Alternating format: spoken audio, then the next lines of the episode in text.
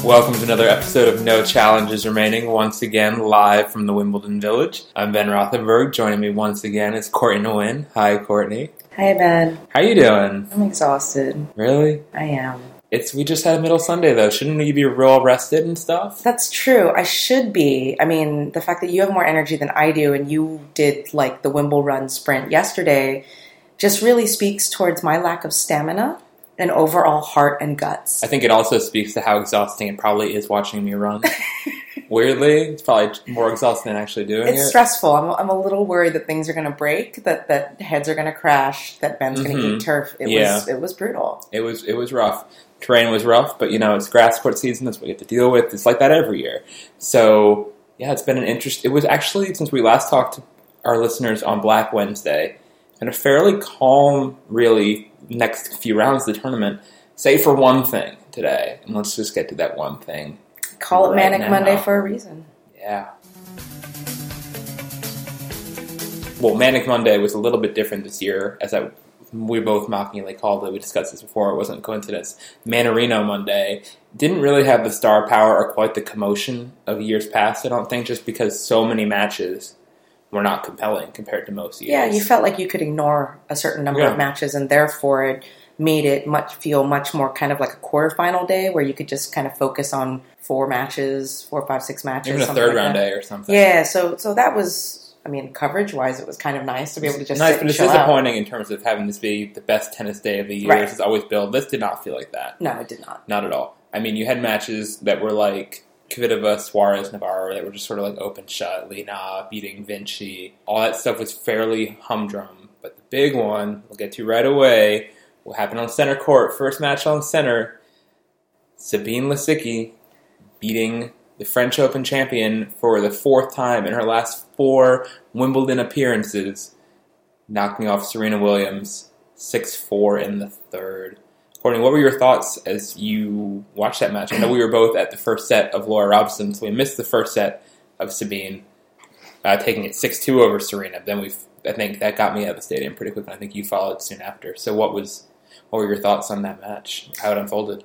Well, yeah, like you said, I didn't see the first set. Once the second set, Serena took it really quickly. Yeah. So I didn't actually get to see very much of that because once the time of like getting from one court to another and sitting down and kind of getting all situated and dealing with post-match press and things like that was already going on, I didn't see a lot of it until the third set. And then even in the third set, Serena had run off 9 straight games between the second and third set, building a 3-love lead in the third. And at that point, 3-love lead, Serena Williams, grass, Wimbledon. Yeah. You don't think that that's a lead you blow. No, I said in a tweet, it was like, okay, turning off my upset alert siren now. I mean, it just seemed very much like she had it in control and that Lisicki had put up a good fight, got off to a big start, but that Serena had recovered. And then Serena just started looking tighter. She started guiding the ball into the middle of the court very uncharacteristically. Lisicki was playing better. Lisicki, I don't think her level changed that much through the match. I think this was really mostly about Serena. And As Serena usually is. Yeah, Serena gets criticized for that in the past for not giving opponents credit, you know, when she loses, and people say this is ungracious of her. But when you can play as well as Serena can, really that's what it comes down to more often than not, I think it's fair to say. Yeah, and I think also there was a time, like in her press conference, if people get a chance to read the transcript, you'll see that she really does go out of her way to give credit to Lisicki. And at one point, you know, after saying it so many times, like she's good on grass, she's won here, she finally kind of was like, come on, you guys, I've said it before, like get with it. And she kind of like slaps her fingers, which was kind of funny. Yeah. But I began to wonder, as I was sitting in her press conference, how much that played into her mind, because she mentioned it as well in her post-match press after her third round match, that Lisicki was really good on grass, that she's won here, she's caused upsets, that Serena had to play her best to beat her. And then she said that, obviously, in giving credit to Sabine as well. But I started to wonder as the third set unfolded and then during her post-match press, how much that really does play with your mind, that you know that this player across the net from you has had the ability to pull off these sorts of wins. And as you feel yourself getting tighter and you're realizing that you're not able to bring out your best tennis, that everything that you're trying to do isn't working because you can't execute, you just get tighter and tighter because, you know, it's kind of like in the beginning of the tournament, but we asked somebody, you know, are upsets contagious? And it was on Black Wednesday. And they said, you know, you start to hear in the locker room that people are going down. So you start to feel like you're vulnerable and anything can happen. I think Andy Murray has hinted to this as well. Andy Murray today talked about going after he went out after Serena and won in straight sets. He said after his match, I knew that Serena lost today. I knew that anything was possible. Essentially, if Serena can lose, I could definitely lose. Right, and that's going to play into your mind as you start to not play well and lose control. I think it just as much is important for Lisicki, though, for her. She has this weird stat about the French Open thing. She's made quarters now 4 of the last 4 times she's played at Wimbledon. So she had to kind of delude herself into thinking that she had a chance of beating, it's just a French Open champion on the other side of the net. It's nothing special, even if it is, you know, the number one, the Serena Williams, who's been a much bigger favorite at this tournament than any other previous French Open champions she beat. I mean, Kuznetsova in 2009 was not anything special. Lina was unproven as a Grand Slam winner at that point, and that was a good match. I think Lisicki saved match points in that match. Get that French Open winner scalp. And then beating Sharapova. Sharapova just looked out of gas in that match, which was also a fourth-round match. Yeah, this was a very interesting performance from Serena. I thought she really just got tight. It reminded me a lot of the match against Sloane in Australia, where it's this match where it's tight in the third, but then Serena gets off to a lead, and you think, okay, she's got this done. And then she sort of lets the other person back in it and lets them close. Yeah. And it was weird. And this one didn't have any injury explanation like the Sloane one did. The Sloane one was like, okay, she was hurt. She didn't think she was at 100%. You know, maybe part of her was saying, you know, don't fight it, whatever. This one was a weird sort of tightness and nerves that really, it's going to be interesting to see how it affects her going forward, because this was not a good loss the way it went down. I mean, losing to Lisicki on grass, obviously you can do worse, for sure. Rosano is much worse person to lose to than Lisicki. However, the actual way it went down, losing momentum like that and letting her back in, I think it's got to be unnerving. Well, and I think that going forward, the interesting thing to me is how it affects how the rest of the tour sees Serena. Because you go ask everybody, you know, coming up to this tournament, going into the French Open, back in the clay season, who the best player is, who's unbeatable, and everybody buys into the idea that Serena is unbeatable. Yeah, and she had been. And she had been, obviously. You know, now going forward, this is just a reminder not just to Serena, who I don't think necessarily needed the reminder because I think she was quite paranoid about something like this happening. But it's a reminder to all of us, the press, fans, the rest of the tour, that Serena can have a bad day. Yeah. She can panic and she can just come out and play flat. And there's no real explanation for it. You know, I mean, I think in the past we've looked at the losses. This would be her 5th loss in dating back to the French Open. So you look at the losses prior to that. They were all pretty kind of understandable. You had the Kerber loss in Cincinnati, which was basically exhaustion. Serena over it and wanted to get to the U.S. Open. You have the loss to Sloane, injury, right? You have the loss to Vika. Vika just played well. Yeah, she played well. It was a tough match. Serena wasn't at her absolute best. And I'm missing a loss. That's it?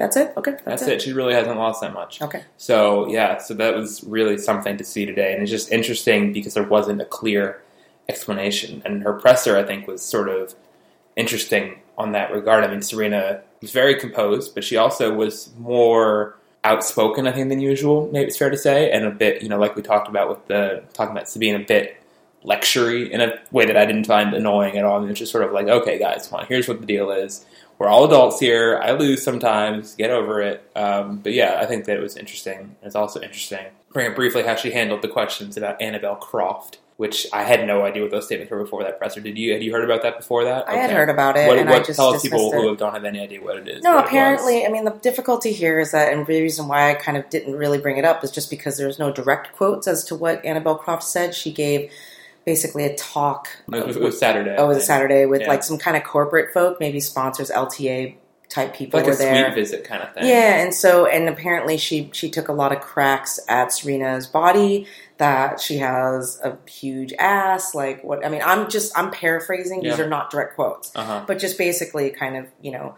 Making fun of how big her butt is. Yeah, basically making fun of how big her butt is. And so she was asked repeatedly in her press conference about it, and handled the questions really well, I thought. And the second time that she shot it down the first time, and the second time a British reporter tried to bring it up. This is all British people doing this, obviously. It was very much just like, okay, guys, let's talk about, you know, the racket and hitting the ball and stuff like that, and not this. And so that was a more sort of authoritative Serena than we're used to seeing. And she also gave an interesting answer, I thought, to you for a question that you asked. So why don't you say what that was? Yeah, I mean, I just was a bit curious as to her mindset. You know, obviously it's been a really long European season. Just generally, I mean, she's gone through, 34 straight matches. She never lost. She went through undefeated over clay. She won the French Open, that slam that she had just never been able to really win again. So a huge triumph there. And then she loses to a grass court specialist who kind of, you know, played great, and she had a little bit of an off day, and she's out of Wimbledon. So I was curious to know whether or not she looked back on it and saw this as a stretch in which it was highly successful. In other words, Serena, here's an opportunity for you to tell us to put it all into context. Yeah. You know, and then say, look, I had a great season. I mean, it's one loss, so what? And I guess that's kind of what I was expecting, was you know what? Kind of the question of... I saw Sharapova answer that question last year. When she lost to Wimbledon after winning the French, she was like, yeah, that's fine. Yeah, right. If you were to I think Sharapova would have said, if I can almost hear it in my head, if you were to tell me that I was going to win the French Open and, lose Wimbledon, I would have taken it. Yeah. You know, that sort of thing. And so I kind of expected a similar answer from her today. And I don't know if maybe I asked it wrong, or if she just wasn't in the mood, or, whatever.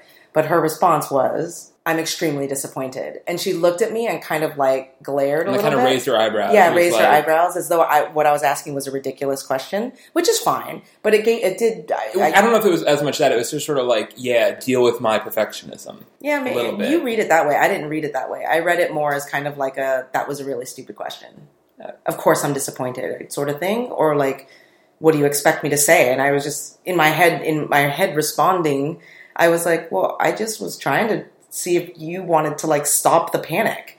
Yeah. Because I do that sometimes. I will kind of assume, obviously, that or guess what a player's kind of mentality might be. And if you can see the narrative going one way and you want get a chance to ask them to set their own narrative straight, exactly. Sure, why not do it? Exactly. Because I think that there is, I don't know. I don't know if people are going to panic about this. I don't think it's a panic loss. I don't think it's that big of a deal. But at the same time, you know, if she's going to be there and say, yeah, I'm extremely disappointed, and yeah, it was all failure, and it was a waste, and da-da-da-da-da, then that's kind of weird to me. You know where Serena goes next? Bastad. Yeah, Bastad. So that'll be fun to see Serena back on clay in her natural element nowadays, apparently. Yeah, so that'll be fun to see. And you know who else is in Sweden right now? Sharapova. Yeah. I was wondering, if she's just vacationing? I don't know. She's in Stockholm. How about that? What do you think the rest of the year holds for Serena? I think she'll kill it on the hard courts. I just really don't think this loss is a big deal. I think I see it as kind of one of those one-offs. Serena comes in, she plays flat, and it just happened to be on this day, and that sucks. But physically, she's good. She's got the intensity. She was trying to fight. She just, for whatever reason, was tight. And I do think that Lisicki had some kind of place in her mind in terms of I have to play really good to beat this girl. You know, we'll see. I mean, I really just don't think it's a setback. Right. It's surprising. I just don't think it's a setback. Let's talk about the woman who beat Serena a little bit more in length. I don't think we've really ever spent a whole lot of time on Sabine Lisicki on the podcast before. What do you make of Sabine Lisicki, Courtney? Let's leave it open-ended. I think she's a tremendous player. I think that if she were consistent, that she would be easily a top 10 player, if not top 7. Yeah. She's a world beater. I mean, we see that, you know, all the time with her. So, and she has no fear. I mean, I just have to say this. The whole idea that because Sabine smiles, somehow, she's the smiling assassin, and I don't necessarily mean that in a positive or a negative way, but she has tremendous swagger. She backs her talent in a way that you don't hear other people do it in press. Maybe Monica Puig. But yeah. No, that was the really striking thing, I think, in today's press conference with Lisicki, is how unbashful she was. I mean, people think of her a little bit maybe It's this person who smiles and cries and is sort of overwhelmed by her own success on some level. Every time she has a big win, she bursts into tears. It's happened before. It'll happen again. And which is seen as a humility. Right. It's perceived as humility. She just can't believe she won. But then she comes in and talks about herself with this incredible, I'm really, really good. Oh, I'm the odds-on favorite now to win Wimbledon for the bookmakers. That's about right. Okay, yeah, that's fine. I'm fine with that. I can win this tournament. I can do whatever. And it's this weird disconnect a little bit sometimes with her. And the smiling thing is interesting because I think a lot of people that just sort of judge her as this happy, friendly person for the smiling, and not that she's actively unfriendly, but she's definitely not quite as rainbows and lollipops as people make her out to be. Yeah. She's an intense person. Intense. Super intense. Super intense and very, in my opinion, in my dealings with her, my sense is that she's quite controlling about how she is perceived. She cares very much. Very calculating. It's very calculating. And none of these things are necessarily a bad thing. Like, I think that, for example, a Sloane could probably do better with being a little bit more calculated or intentional about how she kind of crafts her brand or whatever. Yeah, sure. So it's not necessarily a bad thing. It's just very striking and sometimes off-putting, but only just because today the press conference was so weird. It was very strange. She beat Serena, and the first few minutes of the press conference, she was very... what everybody thinks she is, very smiley and very I just love Wimbledon and it's just the magic of this court. And I think the press went on longer than she expected it to. Yeah, and she kind of felt like she'd already given her canned answers that she gives a lot about, I've come back from so much. I'm so happy being at Wimbledon. I love Wimbledon.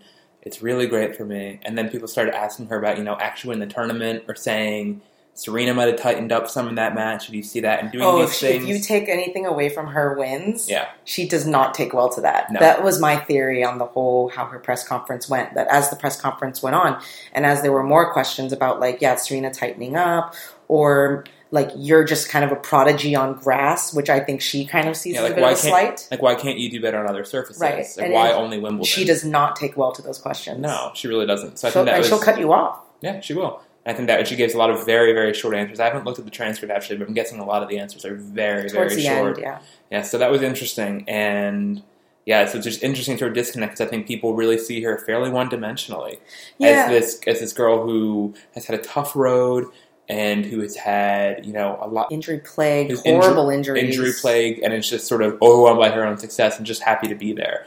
That's not my read on it whatsoever. Yeah. No. And again, I don't think that that's necessarily a knock. I just, because it's just a wrong perception. I want to see people back their talent. I want to see some of that swagger come into there and be you know what?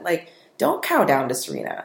Don't sit there and say Serena's the best player ever and there was no way I was going to win that match. And so I'm just so, pleased that this miracle has happened and have the swagger. But I think it's just, I think Ben and I were just kind of talking about, I think the disconnect between how she's perceived and what, I don't know, in our interactions, she actually is. She's much feistier than anyone gives her credit for. Absolutely. Absolutely. And much more, and has a chip. Herself. Has a big chip. And and just the emotional part of it. I mean, she is very, very emotional on court in a way that is, if you really pay attention to it, if you put together a montage of all of the times Sabine Lisicki cries on court, it'll be very long.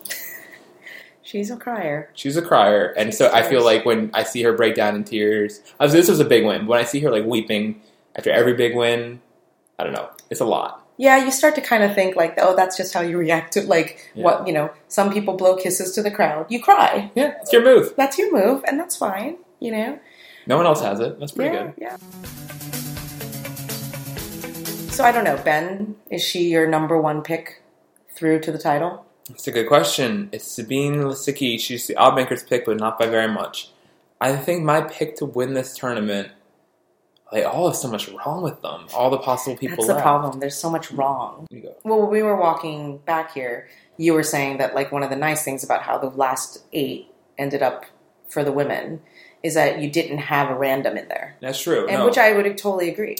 That's what we were saying on the way up, is that basically, while the collective field as a set of 8 for quarterfinalists really does feel like a kind of off year in Dubai more than a Wimbledon quarterfinal, none of the individual women who are in the final 8 at Wimbledon seem completely out of place.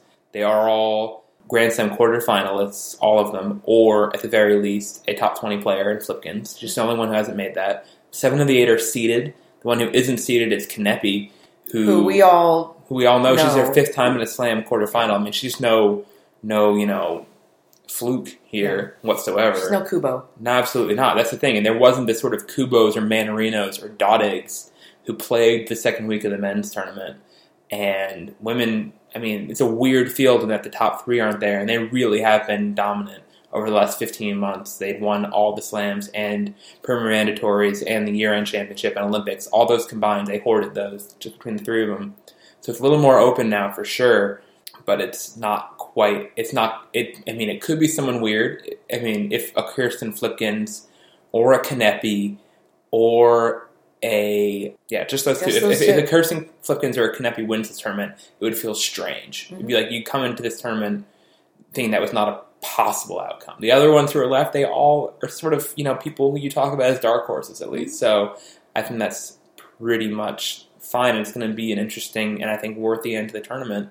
Hopefully some good matches that people sort of scale down expectations accordingly for. Yeah, I mean, I think it's an interesting field. I mean, it's as you sit and you break down the quarterfinals and potential semifinals and the potential finals, there's just so many interesting permutations, and really matchup issues. I mean, it's actually been quite fun to sit down and try and prognosticate what's going to happen from here on out, just simply because you have, I think I sent out a tweet about this, like you have what is your gut. Right, and my gut says, Petra is the best player in the field. I know that you did a thing for SI on the baseline about breaking down the women in order of likelihood to win. So let's just do that here. Sure. You think that Petra is most likely to win the tournament of the 8? Why? Back that up. I'll back it up. She's a former champion. Yep. Obviously, she has played. Actually, I was impressed by how she closed out that match against Makarova. That was impressive. That was good. She's kind of rounding into form. She's under the radar. No one expects her to win here. Maybe now they do. No one did. She was very much under the radar, and she earned her under the radar spot by playing some really bad tennis. Absolutely. I mean, her loss to Hampton at the French Open was really disappointing. She won Dubai in February, but really hadn't done anything since then. Yeah, and she had a really good stretch last year on the American hard courts that then she got beat by Bartoli. In the epic fourth round at the U.S. Open, and hasn't been the same since. She lost badly, really badly to Laura Robson in Australia. That was a terrible match. Yeah, and it's been interesting to see if she has what it takes to rise to the occasion, and I think that she does, because I was talking to Katie Spellman, who's her PR person, about this, and it seemed from what I could tell that Petra's coach is sort of putting her aside, me like, Petra, this is your tournament. See what this draw is. This was before Serena Williams was out. Too, they're opposite sides, saying, you just gotta fight for this. This can come to you if you, seize this moment. And I think that Petra is one of the few people who can really be honestly told, if you play at your best, you can beat anybody on any given day. Yep. And especially with Serena out, and the other, and Azarenka and Sharapova, I mean, that's so true for her, and in a way that I think the only other person who honestly can be told, just play your best and you'll win, maybe in this tournament still is Lisicki. Yep. Lisicki is the one who has the really big upside, just has never been consistent enough to show it. So I think those are the top 2 picks to win the tournament, I think, at this point. And I think the odds makers do reflect that. The next pair play each other in the quarterfinals, I think, Lina and Radwanska, without breaking down that matchup too much, because that's happening fairly soon, possibly after you listen to this, but maybe not. Yeah, each of them, how do you rate their chances of actually closing out this title? I put Aga ahead of Lina. Yeah. I think number 1 I put was Kvitova, 2 was Lisicki, 3 was Lina. 3 was Aga, and 4 was Lina. Mainly just for the experience, the fact that Aga can play a game that is effective without going for too much. Yeah. And with Lina, as we all know, and I was telling Ben, and I wrote this as well in my SI preview piece, she is like Kim Clijsters. She is our current Kim Clijsters insofar as she is absolutely lethal. She has such a well-balanced game. Forehand's great. Backhand's great. She can move pretty well. Her serve can be effective, but it can also just fall to pieces. It can completely fall apart. At any point in time. So, and we saw this in her matches. In the last 3 matches, she's dropped a bagel. So she served a bagel to Vinci. She served a bagel to Halep. She served a bagel to Zakapolova. Okay? She also the Halep and Zakapalova matches were 3-set matches. Yeah. So it's, you know, she's just so up and down and can go through mid-match lulls. So I have to kind of give Aga's consistency a bit of a bump there. But I think, I mean, absolutely that's the marquee quarterfinal match. It might just even be the marquee match of the tournament. They are the two highest seeds left in the tournament. Mm-hmm. And so it kind of sucks for them on that front. They have to play each other. Let's talk about one of the other quarters that's going on. Talk first about Sloane. Sloane is in the in the quarterfinals for the second time this year. Last American man or woman standing for the second time this year at a slam. I don't think she has been overly impressive in her matches, except for maybe the third set against Monica Puig was pretty great. But, I mean, before that, she really should have lost to Tchaikovska. Mm-hmm. She really could have lost to Petkovic. Mm-hmm. And she did well in her first round against Jamie Hampton, which was a very tough first round. But she did not, sell short. That was a really good third-round match. But Jamie didn't play well. She was hampered. She was hurting from her Eastbourne run. So it wasn't the best Hampton. But still, it's a solid scalp, regardless. I just don't know if Sloane has shown the upside or the consistency to do this. I mean, we haven't seen anything. She hasn't faced anything yet like she will face if she has to try to close out this tournament. Well, I mean... And Marion Bartoli first. I was going to say, do you rate her ahead or behind Marion for the title? Behind. Okay. Behind. How about you? Same. Yeah. Same. Marion's due. She's due to make at least another slam final. She just is. And if not this draw, what draw? Yeah, seriously. This is one of those feels like the 2010 French Open when all this chaos happened, and that was the tournament we got left with. The Yankovic-Stosur one semi and the Demencheva-Schiavone other semi. Yeah. And Schiavone was left standing in the rubble somehow. It was the lowest ranked of those four, I think, actually. And yeah, these tournaments are going to come along where it hasn't happened on the men's side forever. But these tournaments are going to come along when things will happen and someone will seize their opportunity. And in terms of seizing it, I really like Marion's, in terms of being one to just bite onto it and not let go. I mean, I think if she gets through, a semifinal, a Bartoli-Kvitova semifinal could be great. Yeah. They played a really good Eastbourne final a few years ago. I mean, just the amount of intensity and shouting in that match could be really incredible. So yeah. And just power hitting and just lack of movement. It would be wonderful. Grass tennis at its finest. Grass tennis at its finest. Yeah. So that could be really great. The only players we haven't talked about yet for the rating, the chances are Kanepi. I don't think we think Kanepi's going to win this tournament. I don't think a lot of things would have to go her way. Yeah, a lot of things have to go her way. But at the same time, I did write that it would not shock me if she won, and not because of the funkiness of the tournament. It's more just she has the game to do it with this field. The field that remains, she could absolutely... Lisicki could totally implode. She would have to get the right draw. She could get Lisicki to implode, which can happen. She would need to get Lina next to implode also, which can happen. And then she would need to get Petra or Sloane to implode. Right. She needs somebody who's not going to make her hit the extra ball. She needs somebody who can... get there. I don't think she can beat Aga if she gets Aga. No, I think Aga I would put ahead of her. But things break her way. I really like Kaya, and that's why I rated her ahead of Flipkens, just because I think that a lot of things have to go right for Kirsten Flipkens, even though she does have a 2-1 head-to-head against Petra. I think Flipkens' chances against Petra are not terrible. Yeah, they're not. It's not Petra, a joke. No. It's not a joke. And that's the thing about all of these matchups. They're not jokes. You can't ignore any of them. No. All of them could go either way. Yeah. Really, they could. So I think it's going to be an interesting end to the week, and I think that... Yeah, it's going to be a little bit more interesting the next couple rounds, quarter semis, than the men for sure. Hey, it's fun. I mean, I think that it's fun just because I think that it is a roll of the dice across the board. Yeah. So there's not really much I can do in terms of as a writer. No. I'm not going to produce this crap. Yeah, I just want to sit back and watch it happen. We've been wrong enough times this tournament. Exactly. Let's just enjoy the show now. Darn you, Carlos Suarez Navarro. I don't know what we're thinking there, but okay. I think it's remarkable she did as well. Okay, Tchaikovska. I did have Tchaikovska winning this or making the final anyway, which she should have won that match against Sloane. She won 8 straight, 9 straight games or something. She should have. She really and then just started playing terrible. But then again, that's kind of why Petra Tchaikovska is not a thing. Yeah. Fair. I should know that. I should know better.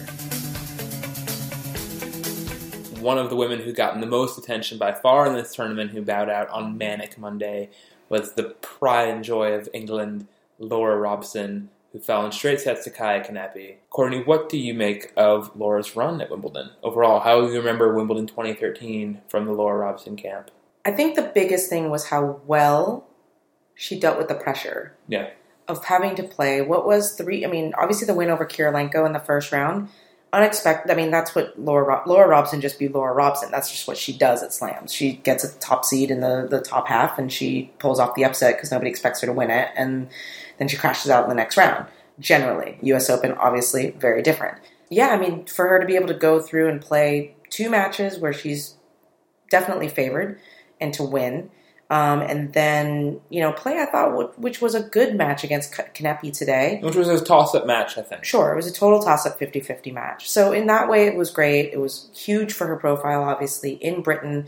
I think that some of my coverage, I know for sure, has been skewed towards Laura simply because I'm in Britain and that's all I see. Everyone's talking about Laura. It's a big deal. Yeah. It's a big deal. And I was talking to one of the British journalists today about, because I had read something in the papers about how, because of the Olympics receding, that Jessica Ennis's profile has actually gone down a little bit. As it should. She's a heptathlete. Fair.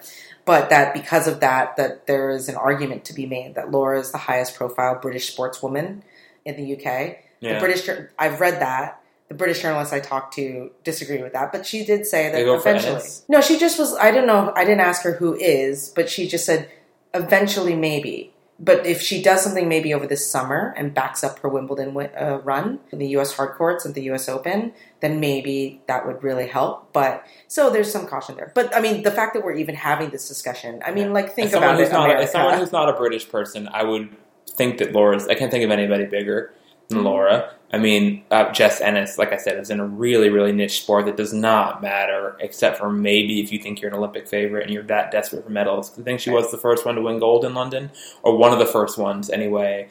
After they had a really bad start to the Olympics, Jess Ennis came along and was one of the people who got timing was just right for her. Things worked out well for her, Jess Ennis. And just personality, and she's cute, and all these sorts of things. So, you know, anyways, but yeah, I mean, Laura's face been everywhere around here. She was on, we go to a news stand, there were like 8 newspapers, and she's on the front page of 5 of them. Yeah. It's pretty remarkable. So that's great for her. She gained a lot of Twitter followers. She got a lot of shout-outs from One Direction, which is obviously awesome. I mean, she had a pretty solid tournament, I thought. Yeah. While still being very Laura Robson, which was she got nervous. She didn't play a great, she was getting blown off the court by Marina Rakovic before the crowd basically got into Rakovic's head, and she like completely bowed. But to Laura's credit, she took advantage of it, and she knew that, you know, she saw it coming. She saw the choke coming. So credit to her for that.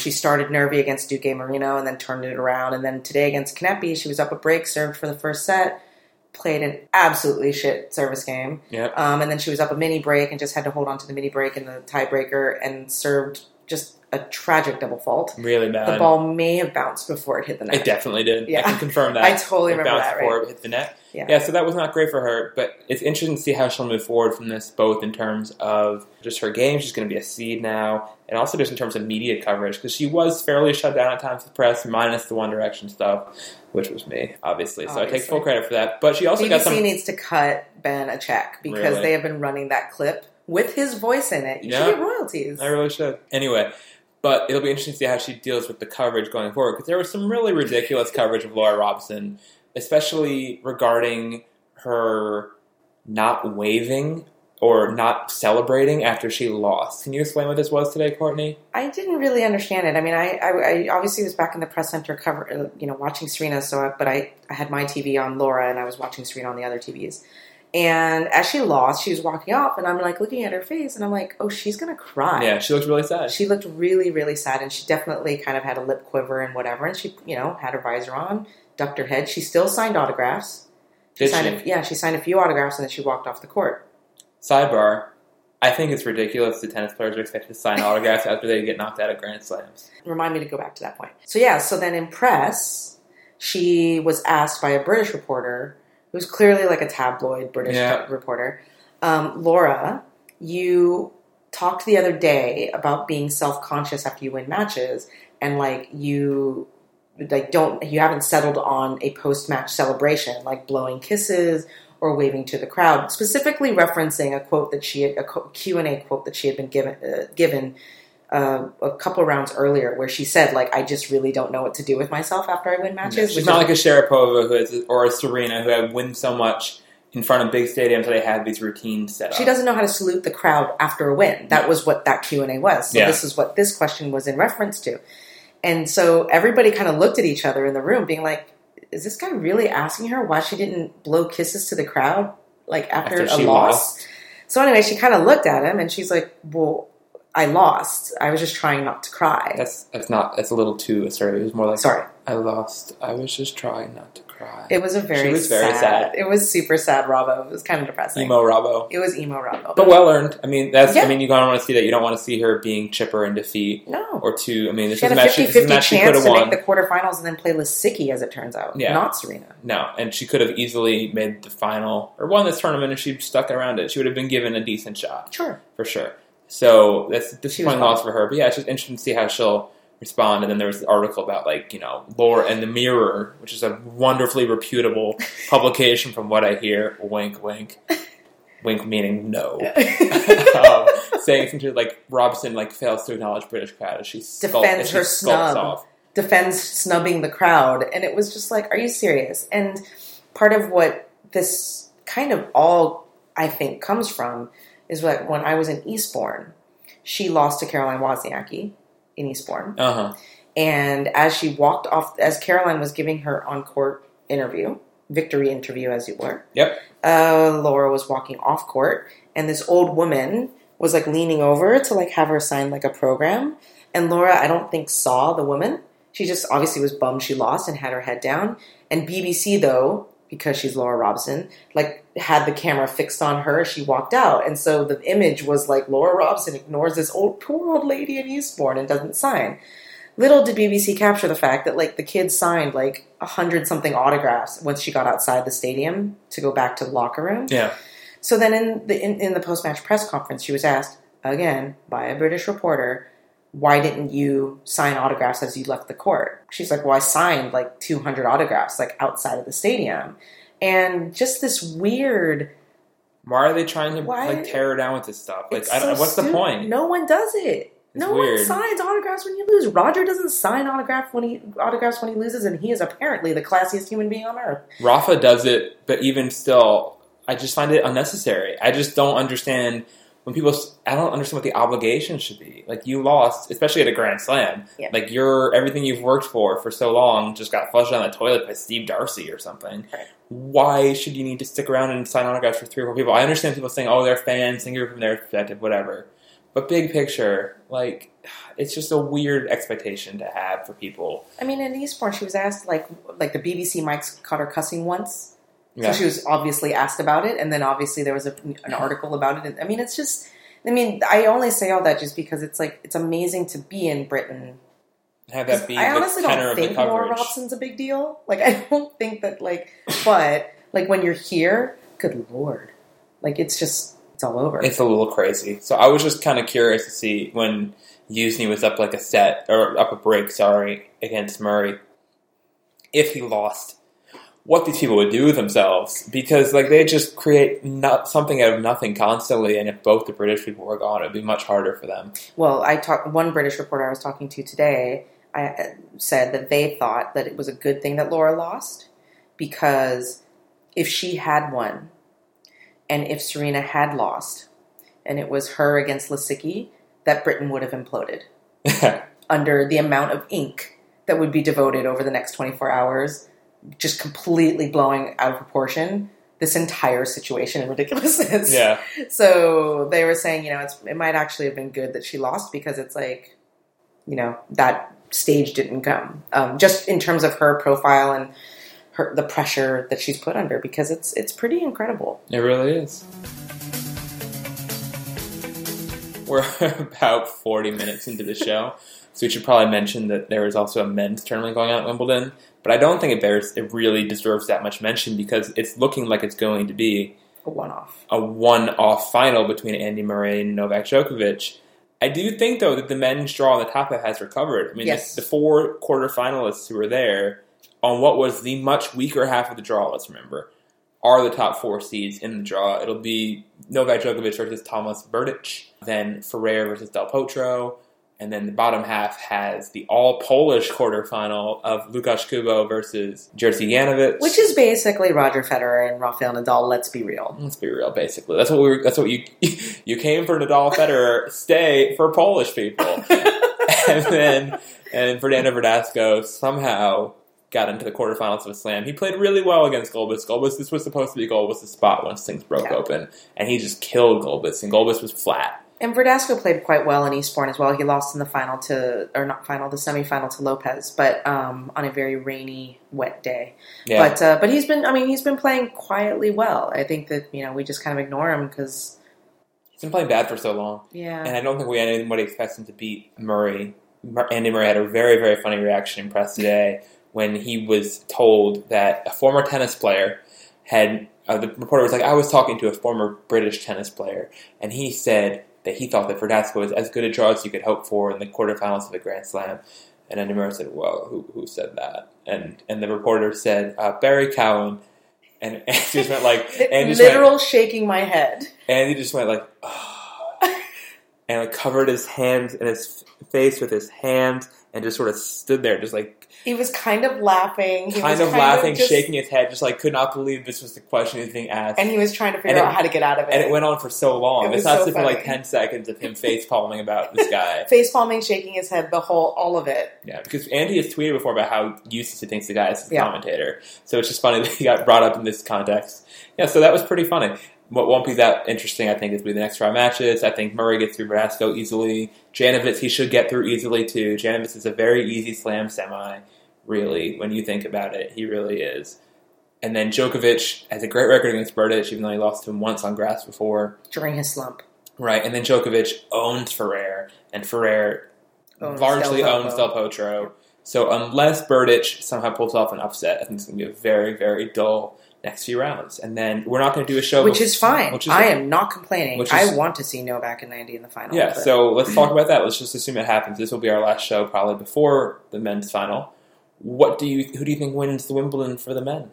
I think it's a complete flip. I really couldn't call it, and I think they've both been playing extremely well through the first four rounds. I would probably tip Andy Murray simply because just how relaxed he's been throughout the entire tournament, and he's just kind of walking around as though he really doesn't, not that he doesn't care if he wins a tournament, but that he's kind of over all the pressure of like, oh, you have to win Wimbledon.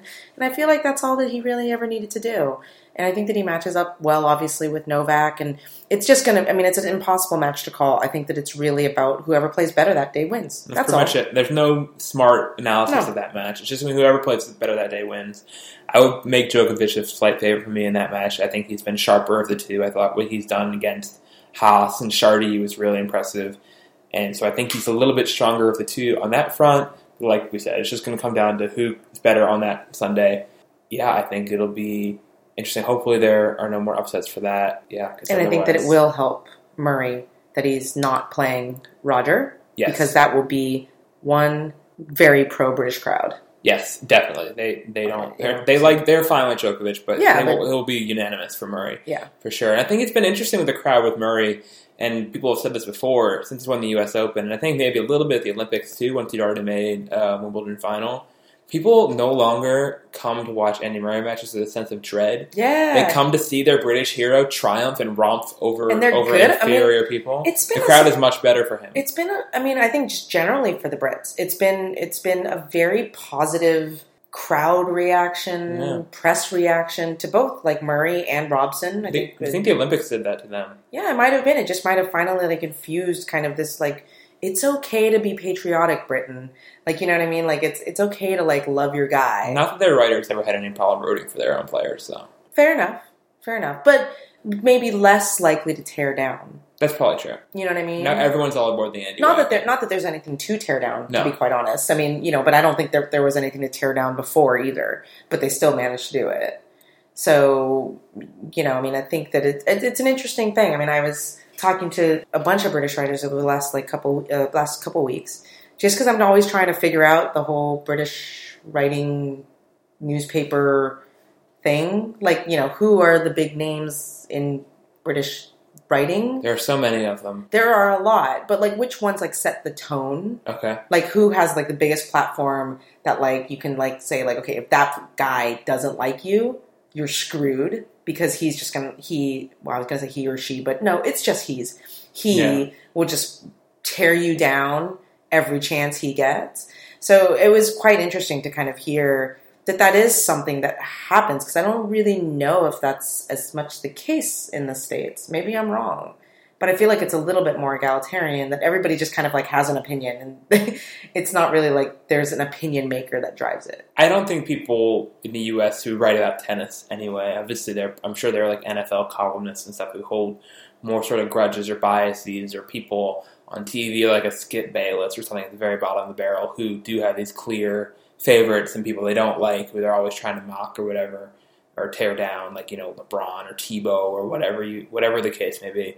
I don't think that's so much the case in tennis. I think tennis people in the U.S. are much more really trying to show you both sides of the coin. Mm. Even if they're, that's why, you know, people do get, you know, hate mail from both sides of things after writing the same piece. So that's, you know, people say that's a good thing, and it just shows, you know, I don't know exactly what it is, but I don't think it's quite the same. Yeah, I mean, thing in the U.S. I get the sense that there are grudges, not across everyone in the British media, but like within like the small kind of subset of like the ones that unfortunately have the power to kind of set the narrative on players. You can definitely see when they're talking about Dan Evans. Seriously. Yeah. Dan Evans, people, they just tear down Dan Evans. A lot of them did the same thing to Baltacha. Mm-hmm. They're not very pro Baltacha, a lot of them. They take shots at her for sure. And yeah, you can see, but with Andy, they definitely don't do that anymore because they need Andy. They need to be on Andy's good side if they want to have a career writing about tennis in this country. Yeah, so it's a definite dichotomy. It is. I mean, I find it fascinating. I really, really do. I can spend hours talking about, like, the Brit press simply because it's just really different than what our system kind of is. So it's interesting to me. So, Courtney, generally, what has it been like to cover Wimbledon so far? It's been good. I mean, it's been grueling. Obviously, with like kind of the upsets that were happening in the first week, it's been a bit exhausting to kind of keep your kind of finger on the pulse of everything that's going on across the grounds. But, you know, I mean, our days are typically like what? Like we get into site like 11-ish? Yeah. About 11-ish. Nice late starts here. Yeah, which is nice. I don't complain about that at all. So you get into site at about 11-ish, and I generally tend to be done between 11 and midnight. Because there haven't been that many late matches, but even still, you have to wait for the last press to finish, and then write your stuff, write your previews of tomorrow. Wait for the order of play to come out. Order of play, yeah. So it's interesting. It's really interesting. It's very, very clear that when you're there, this happens at every single slam, the last people there, and it's not like a few of them. The last contingent there is the Americans by far. The Brits clear out of there very early. So do all the other countries. We're not on the same floor as everybody here, but it's the same thing at every slam. It's like the last like 8 people there are all American. What is that? Yeah, I don't know. I mean, now that you point it out, it's so true. I mean, it happens at the Aussie. It happens, I mean, I've never done the French, but it definitely happens at the U.S. I mean, I think that, again, a lot of it does have to do with, obviously, A, deadlines. So whichever time zone you're writing for, and generally the way that the slams work out, U.S. deadlines are always still open. That shouldn't hold in Australia, though. True. But no, because then at Australia, when play is over, people are just waking up in the States, so then you're filing for, like, morning, like, overnights. Yeah, I think but print people don't do that, though. Print people don't. That's almost everybody, though. So it's yeah, I don't know exactly what caused it. I think it's just the work ethic thing, honestly. I do think that there is a difference. Like, I think that, like, for example, specifically with, like, the Brits, for example, like, they're very much still kind of a newspaper culture. So they have their deadline, they're done, that's it. So they hit their deadline and they're done. They're out, right? And they don't care. They don't want to stick around and watch tennis and, like, whatever. They're done. They go have their meals. I mean, at the U.S. Open, like, the Brits, because of the way the deadlines are with the time difference, like, they're going to, like, nice meals, like, every evening, like, a proper dinner. Expensed meals. Yeah, like, I'm just, like, always jealous because they're always gone. Yeah. We see this at Indian Wells, right? They're gone. They hit their deadline and they're done. Whereas I know that for myself, and I know that for you and maybe others who have to deal with kind of new media, so blogs and kind of more online-driven stuff, there is no deadline. No, that's just getting something done and you hit publish and it's in. Yeah. So I think that that does drive a lot of it, is that the people that we see that are still there, a lot of them are like doing like online stuff or writing for different outlets and things like that. Or just wanting to feel like you don't want to miss something. That's the thing that I think is a uniquely American thing in some weird ways. I think that Americans, people who aren't necessarily writing, you know, that match, still want to stick around to make sure nothing big happens. You know, even if it's something like, I don't know, a last match at the U.S. Open, hypothetical, between Stosur and Demencheva a few years ago that went late into it. And I feel like people, we weren't there in the press room for that year, but I feel like people who stuck around would have been Americans who just sort of stick around seeing what happens. And the fact that it's the same in Australia makes me think it's more to it than just a deadline thing. No, that's a good point. I mean, I guess of the writers that I'm thinking of in terms of being like the national kind of beat writers of tennis, rarely have I ever seen them leave before last fall. No. They might leave right at last fall, where they like have their bags packed and they're just watching the TV until it's done, just because they're curious, so they do whatever. Mm-hmm. But I rarely see the whole like, oh, Novak Djokovic is playing Richard Gasquet, later I have a dinner reservation. Yeah, it doesn't happen. That doesn't really happen. No.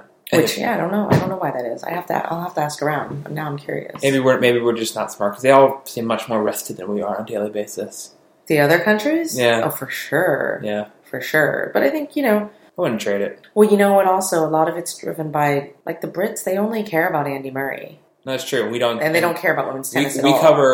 I think America covers comprehensively the sport. The sport, yeah. And the other countries don't do that. Yeah, they write their own. The other countries don't do, like, features on foreign players the way that we do. Not as regularly. That. I mean, they do. No. I mean, not in absolutes, but not in at the frequency that kind of the American press does. And we could totally be wrong, because it's not like I can read Kazakh press or Russian press or, like, whatever. It's just kind of a general sense. But, like, when I've been in Rome, I was almost always the last person to leave the Rome press center. Just how it goes. Yeah. And part of that's just my own tennis obsession. Mm-hmm. We like tennis. Yeah. Not everyone does. That's okay. Yeah. I mean, that's the thing. Not a lot of people do. People who write about it, not a lot of people do. There's a very small subset of people that, like, you can get together and actually, like, even in your off time and you don't even mean it, you're talking tennis. Yeah. Like, you're having ridiculously stupid arguments. And some of them get, like, so involved in it. So involved. And that's a very, I will say this, I think that's a very American thing. Yeah, definitely. The Americans like to talk about tennis outside of tennis. Yeah. Or they just can't stop. I don't know if they like it, but they can't stop themselves. Or, sorry, North Americans. I'm not just going to limit it to Americans. Canadians are in there, too. I think that they have something, I mean, we have something when we get, at a tournament, having dinner with people who are other writers. It's something we have in common, the tennis stuff. I mean, it's why we sort of have the podcast, really. It's like we talk about tennis because we like tennis, and it's something we enjoy talking about. It's the common language we speak that not a lot of other people in the world as a whole are fluent in. And it's something fun to debate. I mean, I like debating and arguing things anyway. Yeah. So you take something completely harmless, like a sport, and you argue the shit out of it with, like, your friends, that's fun. Yeah, definitely. This got very meta all of a sudden. Sorry. It's okay. Just saying. Last thing we want to talk about on this show is a documentary that's coming out Tuesday night on ESPN, on 30 for 30 series installment. It's part of the 9 for 9 sub-series of that's dealing with Title IX and issues in women's sports. It's called Venus Versus. It's directed by Ava DuVernay, I believe is her name, and it deals with Venus Williams and her role in the campaign for equal prize money at the Grand Slams, specifically Wimbledon, which finally went into effect in 2007.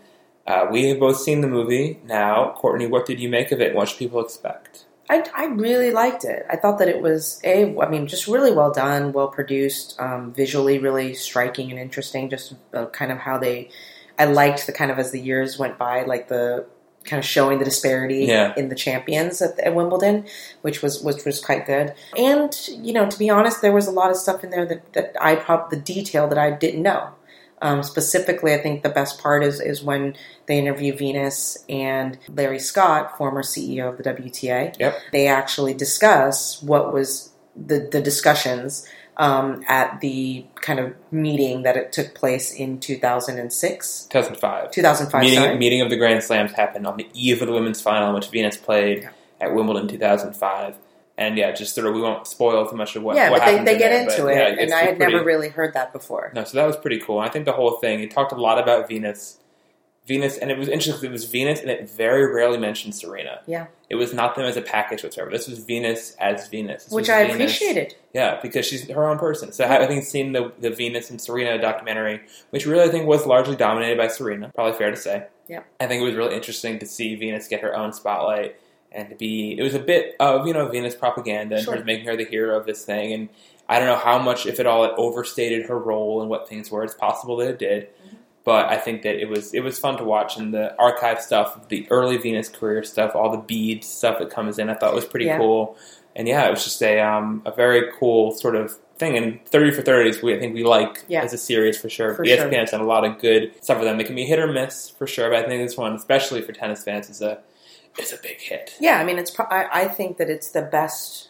Well, you know, if you were to ask me, I would say that it was the best tennis 30 for 30 of the three. Yeah. So the three would be Venus versus, there's Renee, and then there's Chrissy and Martina. Yeah. Right? Or Chrissy Martina one I did not like. Yeah, that was fluff, and it was weird, soft focus, Barbara Walters-y, and you don't learn a dang thing from it. Renee is really, really interesting. If you don't know the story of Renee Richards, you know, has a lot of interviews and footage and things, but it's a bit more gritty in terms of how it's kind of the production value. Yeah. But Venus versus was just, it felt very modern. Slick, yeah. Very slick, very clean. I thought it told the story really, really well. It didn't dilly-dally anywhere. And I just thought that it was really nice for what you said, like for Venus to get her own platform, because I am one of those people who always really does get annoyed when the Venus and Serena narratives get thrown together, even though obviously they're inextricably related. But that Venus kind of gets thrown in and gets kind of the Serena accomplishments when she shouldn't. And then Serena gets kind of some of the, like, off-court accomplishments hype that she kind of shouldn't. Yeah. And I think that when you actually do combine them together based on how different their legacies are, it kind of just tarnishes both. Yeah. And I think that especially with respect to the off-court stuff with Venus, like, she does deserve to stand alone. And really, you know, the bottom line is that she had that meeting, not Sharapova, not any other player. I mean, she was the one that kind of stood up, and even if her role in the whole process was, like, overstated... Or oversimplified. Yeah, I mean, it's, you know, or over-exaggerated. Like, maybe it didn't have any impact, and maybe it was more about the letter-writing campaign to Parliament. And inevitability. But, hey, that doesn't mean that it wasn't like... The Venus doesn't deserve some credit. Exactly. So I think it's a fun, let's watch, I think. We encourage everybody to go watch it. You know, pay respect to your local women's tennis viewing establishment and do that. It's interesting that all the 30 for 30s that have come out for tennis, the three have all been women's tennis. If you were going to make a 30 for 30 about men's tennis, what would your topic be? Now, the rules for 30 for 30 has to be something since ESPN started, so a post-1979 story, and most of them are really pretty compact things. They're usually pretty small. I have to think, if you could get the access, which is always the issue with 30 for 30, is access. Getting players or personnel to actually discuss something or talk about something openly. I have to think there's a good 30 for 30 you could do on Monica Seles. Okay. And specifically that incident, the stabbing incident. That's good. I think that would be really, really... I mean, I think it's impossible because you're never going to get Steffi Graf to talk about it, and... You can't do it without Steffi. Yeah. Speaking of doing things without Steffi, what do you think about Steffi not being here for the WTA 40 celebration that just happened? I think it's weird. I think that it's especially awkward that she wasn't at the thing because she was cited as the idol, the inspiration for by most anybody that's in the current generation of players. Yeah. And my understanding is that she just really didn't want anything to do with it. No, she didn't come to the thing in Charleston either. That had a huge platform of former WTA legends. I had Tracy Austin, Chris Evert, Martina. Venus showed up after she lost in the tournament. And it's a really star-studded dais there. And Hingis was at that one in Charleston. Graf was very noticeably not there. So I think it was interesting. For the 30 for 30s, if you had a men's 30 for 30. Oh, sorry, men's. That's what I said the first time. Sorry, I thought you just said 30 for 30. I like your answer. What was your men's one? I'll come up with the women's one, too. Want my men's one first? Oh, yes, you go. My men's one would be Isner Mahut. Ooh. I think Isner Mahut is just a good sort of 30 for 30 topic. It's a tight thing. There's a lot of good footage of it. You can sort of play out, you know, what was going on in the game during it. I think a few other things happened that day. You could do the 90 with one OJ chase 30 for 30, because I think the same time that happened, the USA had that really, really overrated win over Algeria in the World Cup, where they were choking like dogs and they got credit for finally scoring at the end.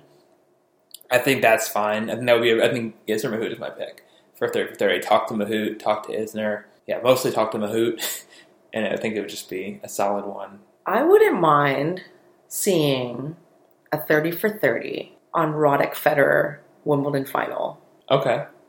Same basic idea then. Basic idea. Basic idea of just one simple match, but just everything that was kind of, or even the Murray Federer one last year, but that doesn't have the, I mean, it has, I think the Murray Federer one actually has more historical significance just because of like what happened with Federer, like what that one win meant. But just the Roddick Federer final at Wimbledon, what was that, 2011? 09. Oh, sorry, wow. Was that long ago? 2009. It was just such an interesting match. I think there were just so many different storylines that you could go with it. And do the sort of background, the whole Roddick, essentially.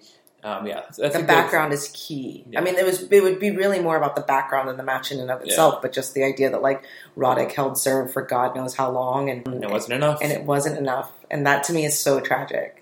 That to me is when things turned for me and Andy Roddick, because I never really enjoyed watching him play. His bombastic personality was just not my cup of tea and all that sort of stuff. And then when that happened, I was like, oh, okay, I like you now. Yeah. Other topics who I think would be good for 30 for 30s for the men. Well, let's see one on Daniel Kellerer. Anyone could get him to talk or act, it would be a very hard one to actually produce. That man is crazy, and a lot of people have stories about him because everyone hated him. Every person on the Challenger Tour could not stand Daniel Kellerer. Right, the most hated man in tennis. Yep. Basically. Him and Odesnik, yeah. So that would be a decent story. Odesnik, I don't think would be that interesting. Well, an interesting thing is if you could do a 30 for 30 on betting in the Challenger circuit. That'd be good. So complete no names. And go down to Challengers and Futures. Match fixing kind of stuff, Yeah, but if you did it the right way and you got the access, that would be awesome. Could be very good. Other things, a women's story for me. Oh, how about like Downfall of Capriati? Ooh. Downfall of Capriati could be good. She could be a good 30 for 30 candidate right there. And she has an arc because now she's in the Hall of Fame. So it's like kind of a weird, like bad girl, you know. It's a weird denouement to it. Yeah, exactly. Yeah. Exactly. So I think that's my pick. So if anyone else has suggestions, let us know on our Facebook or on Twitter. Happy to hear it. Happy to have people, you know, from ESPN come along and steal these ideas if they want. We're Please do it. Please do it. We're happy for more tennis coverage. Unpaid researchers for ESPN anyway. Always.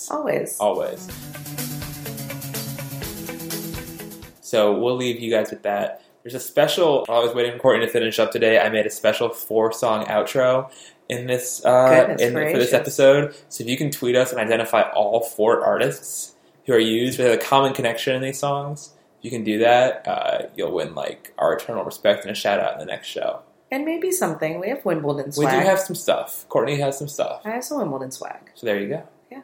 Have a good one, folks. Late. Boom, boom, boom. Now let me hear you say, well. I say, boom, boom, boom. Now we're about to say, well.